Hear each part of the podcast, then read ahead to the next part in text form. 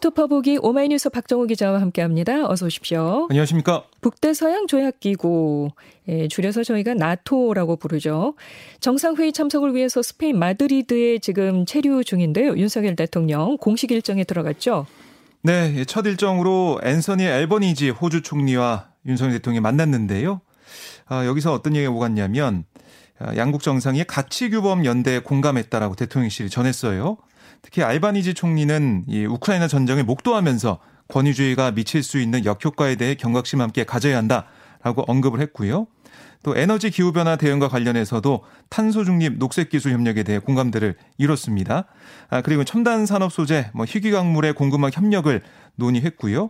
또 이제 대북 공조와 관련해서 알바니 총리는 북한에 대해 부과하고 있는 경제 제재를 앞으로도 강력하고 엄격하게 이행하겠다라고 얘기를 했고 아, 윤 대통령은 이 2030 부산 엑스포 유치에 태평양 도서국 포럼 리더 국가로서 호조의 도움을 요청했고 알바니지 총리는 이 적절하게 고려하겠다 이렇게 얘기를 했습니다. 네. 양국 정상이 상호 교차 방문을 비롯해서 자주 만나면서 함께 많은 것을 이루자 이런 공감을 이뤘다라고 밝혔는데요. 하지만 그 이어진 일정으로 어 예정됐던 스톨텐베르그 나토 사무총장과의 면담은 연기가 됐어요.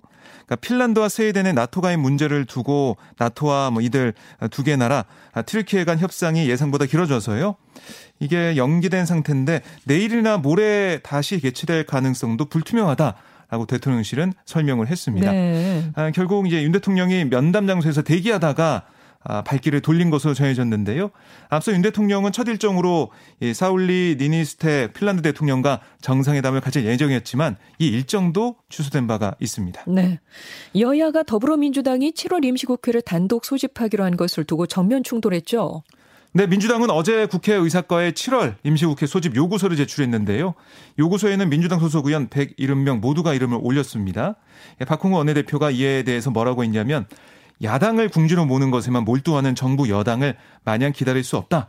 7월에는 임시국회를 열어서 국회를 정상화하겠다라고 강조했습니다. 아, 이렇게 임시국회 소집 요구서가 제출되면서 국회 규정상 사흘 뒤, 그러니까 7월 1일부터 임시국회 회기가 시작돼서 본회의를 열 수가 있거든요. 본회의가 열리면 출석한 의원 가운데 최다선이 임시의장을 맡아서 새 국회의장을 뽑는 걸로 후반기 국회 원구성 절차가 시작이 돼요. 현재 최다선은 지금 국회의장을 마치고 민주당으로 복당한 육선의 박병석 전 국회의장입니다. 아, 민주당은 법사위원장을 포함한 원구성 협상의 공전에 따른 입법 공백을 더는 방관할 수 없다 이런 입장인데요. 내일까지 국민의힘이 협상에서 진전된 태도를 보이지 않는다면 7월에는 본회의를 열어서 단독으로 이 의장단을 먼저 선출할 것으로 예상이 됩니다. 네, 국민의힘은 강하게 반발하면서 당 소속 의원들에게 7월 1일 국회 비상대기를 요청했다고 하죠. 네, 이 필리핀 대통령 취임식 참석을 위해 특사 자격으로 출국한 권성동 원내대표 출국 전에 이 인천공항에서 기자들에게 뭐라고 했냐면 지난 대선과 지방선거 패배의 가장 큰 원인 그게 민주당의 이 독선적인 국회 운영이 있었다. 여당 원내대표가 국가적 임무 수행을 위해 출국하는 틈을 타서 임시국회 소집 청구서를 내고 아 그리고 임시국회를 소집한다면 국민들께서 많은 비판을 할 거라 생각한다라고 주장을 했고요. 또 말씀하신 것처럼 의원들에게 권 원내대표가 알림 문자를 보냈어요. 민주당의 입법 독재를 막기 위해서 의원들은 긴급 의총 등 비상 상황에 대비해 7월 1일부터 국회 경내에서 비상대기 해달라라고 요청을 했는데요. 네. 지금 원구성을 위한 이 법사위원장 양보 카드 이걸 민주당이 내밀었지만 국민의힘이 거부한 상황이 됐죠. 어, 이 조건을 받아들일 수 없다 이렇게 얘기를 하고 있는데요.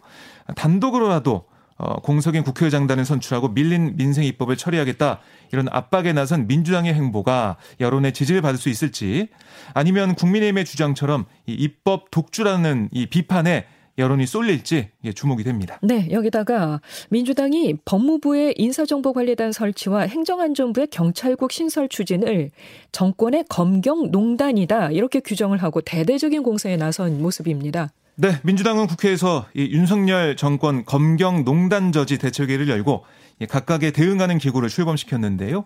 법무부 인사정보관리단과 관련해서는 윤석열 정권 법치농단저지 대책단 이렇게 이름 붙인 조직을 어, 만들어 가지고 법무부 장관 출신인 박범계 의원에게 단장을 맡겼고요.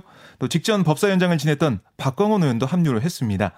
아, 그리고 이제 행안부 경찰국 설치에 대해서는 윤석열 정권 경찰 장악 저지 대책단 이걸 만들어서 아, 국회 행안위원장 출신 서영교 의원이 단장을 맡고 행안부 장관을 지낸 전해철 의원이 함께하게 됐습니다. 네. 예, 박홍원 원내대표는 뭐라고 했냐면 윤 대통령이 좌동훈, 우상민을 앞세워서 검경 장악을 본격화하고 있다. 이명박 박근혜 정부에서도 볼 수 없던 역대급 권력 사유화 시도다라고 규탄을 했어요. 이어서 검경 농단 시도에 더는 새 정부와 허니문 없다. 아, 국민과 함께 대한민국의 퇴행을 막겠다라고 강조를 했습니다. 아울러 윤 대통령을 향해서는 검경을 통한 독재 시도를 당장 멈춰야 한다 이렇게까지 얘기를 했는데요. 이 수사기관 아, 관련된 공세로 윤석열 정부 때리기에 나선 모습입니다. 국민의힘에서는 민주당 공세에 반박을 하고 있고요. 네, 특히 이제 이 행안부의 뭐 검찰 장악 뭐 이런 민주당의 비판, 이 주장에 대해서 반박을 세게 하고 있는데요. 권성동 원내대표는 행안부 경찰행정지원부서 신설 이건 비대해진 경찰 권력을 견제하기 위한 최소한의 장치다 이렇게 말을 했어요. 그러면서 이제 경찰의 중립성과 독립성을 우려하는 목소리는 억측과 선동으로 규정했는데요. 특히 이제 김창룡 경찰청장의 사의 표명에 대해서 자기 권력을 지키기 위해 자기의 의무를 저버린 치안 사보타주다라고 비판을 했습니다. 이어서 이제 국민의힘은 민주당이 이번 사안을 두고 정권의 경찰 장악이다. 또 이제 행안부 장관 탄핵까지 거론하는 데 대해서는 무책임하고 무능했던 이 문재인 정권의 내로남불과 또 갈라치기의 명수, 뭐 민주당의 주특기를 보는 것 같다라고 지적을 했습니다. 아, 그리고 이 윤석열 대통령의 고교 대학 후배인 이상민 행안부 장관이 어제 기자간담회 했는데요. 이 장관 여기서 어떤 얘기를 했냐면 한동훈 장관과 함께 좌동훈 우상민이라고 불리는데 대한 질문을 받았어요. 어, 그랬더니 거기에 대해서 왜 그런 용어가 생겼는지 모르겠다. 이 대통령의 고교 후배인 건 맞는데 동문회에서 만난 것 말고는 일을 같이 하거나 그런 건 없다. 흔히 생각하는 동문 정도다라고 일축을 했습니다. 아, 이렇게 여야의 입장 차이가 극명해서 어, 행안부 내 경찰국 신설을 둘러싼 여야의 공방 점점 더 치열할 것으로 예상이 됩니다. 자, 이런 가운데 법무부가 현장 수사를 지휘할 검찰 중간 간부급 인사를 역대 최대 규모로 단행했습니다. 네, 고검 검사급 검사 683명, 일반 검사 29명 등 검사 712명에 대한 신규 보임 전보 인사 다음 달 4일자로 단행되는 건데요. 전국 최대 검찰청인 서울중앙지검 1차장에 성상원 서울동부지검 차장검사가 보임이 됐고요. 또 문재인 정부 산업부 블랙리스트 의혹을 수사 중인 서울동부지검 차장에는 전무곤 안산지청 차장이 부임합니다. 이 전 차장 검사는 현 정부 대통령직 인수위원회에서 파견 근무하기도 했고요. 또 서울중앙지검의 특수사를 담당하는 반부패 수사 1, 2, 3부장도 이른바 윤석열 라인으로 통하는 어미준 서울남부지검 중요경제범죄조사단 부장, 또 김영철 서울중앙지검 공판 5부장, 강백신 서울동부지검 공판부장이 각각 임명이 됐습니다. 아, 그리고 이 여의도 저승사자로 불리는 서울남부지검 금융증권 범죄합동수사단장은 또 역시 윤석열 라인으로 꼽히는 단성한 청주지검 형사 1부장이 맡고요. 또 경찰이 지금 수사 중이죠. 성남 FC 불법 후원 의혹 사건을 받아 기소 여부를 결정할 수원지검 성남지청장에는 윤 대통령의 검찰총장 시절 대변인 이창수 대구지검 2차장이 임명이 됐습니다. 아, 그리고 지금 고발사조 의혹으로 재판을 받는 손준성 대구고검 인권보호관도 서울고검 송무부장 보직을 받았습니다. 아, 이번 인사에 대해 법무부는 검찰이 산적한 주요 업무에 신속하고 효율적으로 대응할 수 있도록 했다라고 설명을 했는데요. 하지만 이 윤석열 사단으로 불리는 특수통 검사들이 전면 배치가 되면서 향후 대대적인 이 사정 정국이 조성될 거다 이런 전망과 함께 이 총장 없는 상태에서 대규모 인사를 세 차례 단행하는 것은 전례가 없다라는 비판도 나오고 있습니다. 그러니까요. 검찰총장 자리를 언제까지 비워둘 수는 없으니까 조만간 인사 발령 받은 사람들 가운데 또 총장을 네. 예, 임명하게 되지 않을까 싶은데. 그럴 수 있고요. 그렇게 되면 또 다시 자리 이동이 일어날 수 있으니까 네. 이게 좀 이례적인 일입니다. 네. 어, 더불어민주당 호영표 의원이 차기 당대표를 선출하는 8.28 전당대회에 출마하지 않겠다 선언을 했네요. 네, 친문계 핵심인 이 홍 의원 네, 페이스북에서 당이 다시 일어설 수 있도록 단결과 혁신의 선두에서 모든 것을 던지고 싶었으나 지금은 저를 내려놓는 게 최선이란 판단에 이르렀다. 아, 이번 전당대에 출마하지 않기로 했다라고 밝혔는데요. 그러니까 친문계의 유력한 당권 주자로 거론되온 전해철 의원에 이어서 홍현까지 출마 의사를 접으면서 아, 결국 이제 비문계 유력 주자인 이재명 상임 고문을 향한 동반 불출마 압박 이게 더욱 거세지는 게 아니냐 이런 관측도 나오고 있습니다. 하지만 이런 압박이 실제로 이 고문의 행보에 영향을 미칠지는 미지수인데요. 아, 당내에선 뭐 반대론에도 불구하고 어, 이재명 고문이 사실상 전당대 출마 의지를 굳혔다. 이런 해석이 지배적이거든요. 그러니까 그동안 비주류로서 절감, 절감한 이 벽이 낮지 않았던 만큼 당을 좀 장악해야 차기 대권 도전에 기반을 쌓을 수 있다. 이런 생각을 하고 있다라는 게 예, 당에서 나온 얘기고요. 또 이 고문은 최근 이 개딸로 부르는 적극 지지층과 온라인 소통을 하고 당의 원로들과 두루 접촉하면서 보폭을 좀 넓히고 있는 모습입니다. 네, 이번 전당대회에서 어떤 지도 체제로 지도부를 뽑을지 이것도 주목이 되는데요.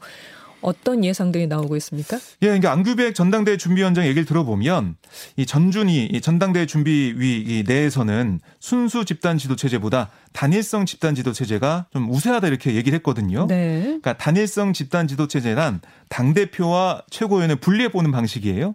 당대표 후보 중 1등의 대표직을 차지하고 어, 또 득표 순으로 최고위원을 결정하는 이른바 순수 집단 지도 체제와는 차이가 있습니다. 아, 그리고 이제 전당대회에서 대의원 권리당원 표 반영 비율을 조정하는 문제를 두고도 아, 이안 위원장 뭐라고 했냐면 1년 전만 하더라도 권리당원이 70만 명이었지만 지금은 122만 명을 넘어섰다. 권리당원 비중을 고려하지 않을 수 없다라고 설명을 했어요. 그러니까 현재 대의원 45%, 권리당원 40%, 뭐 일반당원 5%, 일반 국민 10% 비중이 조정될 가능성 커 보이는 상황입니다. 네. 병원에서 입원 치료받고 있는 이명박 전 대통령 형 집행정지로 선방됐죠. 네, 검찰이 경기 안양교도소에서 복역 중 이 건강이 악화돼 병원에 입원 중인 이전 대통령에 대한 3개월 형 집행정지를 결정했는데요. 이에 따라 이전 대통령은 이 횡령과 뇌물 등 혐의로 징역 17년을 확정 판결받고 수감된 지 1년 7개월 만에 일시 석방이 됐습니다.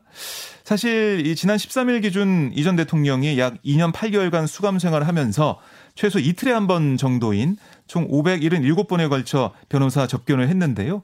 이게 사실 일반 수감자는 상상하기 힘든 일이다라는 지적이 나오고 있거든요. 이에 야당에서는 수감 때 특혜를 받은 만큼 형집행정지는 시기상조다라는 지적도 했지만 형집행정지 심의위원회는 이전 대통령의 건강 상태 등을 고려할 때 형집행으로 인해 현저히 건강을 해친 염려가 있다라고 이렇게 심의한 것으로 알려지고 있습니다. 자, 그리고 이제 눈길을 끄는 건 이번 현집행 정지로 이전 대통령에 대한 특별 사면론 이게 다시 부상할 것으로 전망이 돼요. 네. 그러니까 윤석열 대통령이 최근 취재진에게 20몇 년을 수감 생활하는 건 안 맞지 않나 이런 입장을 밝혔지 않습니까? 그래서 8.15 광복절 특별 사면 대상에 이전 대통령을 포함하는 거 아니냐 예측이 나오고 있어요. 하지만 여전히 사면의 부정적인 국민 여론 때문에 사면 결정이 쉽지 않을 거란 지적도 나오고 있습니다. 네, 지금까지 오마이뉴스 박정우 기자 고맙습니다. 고맙습니다.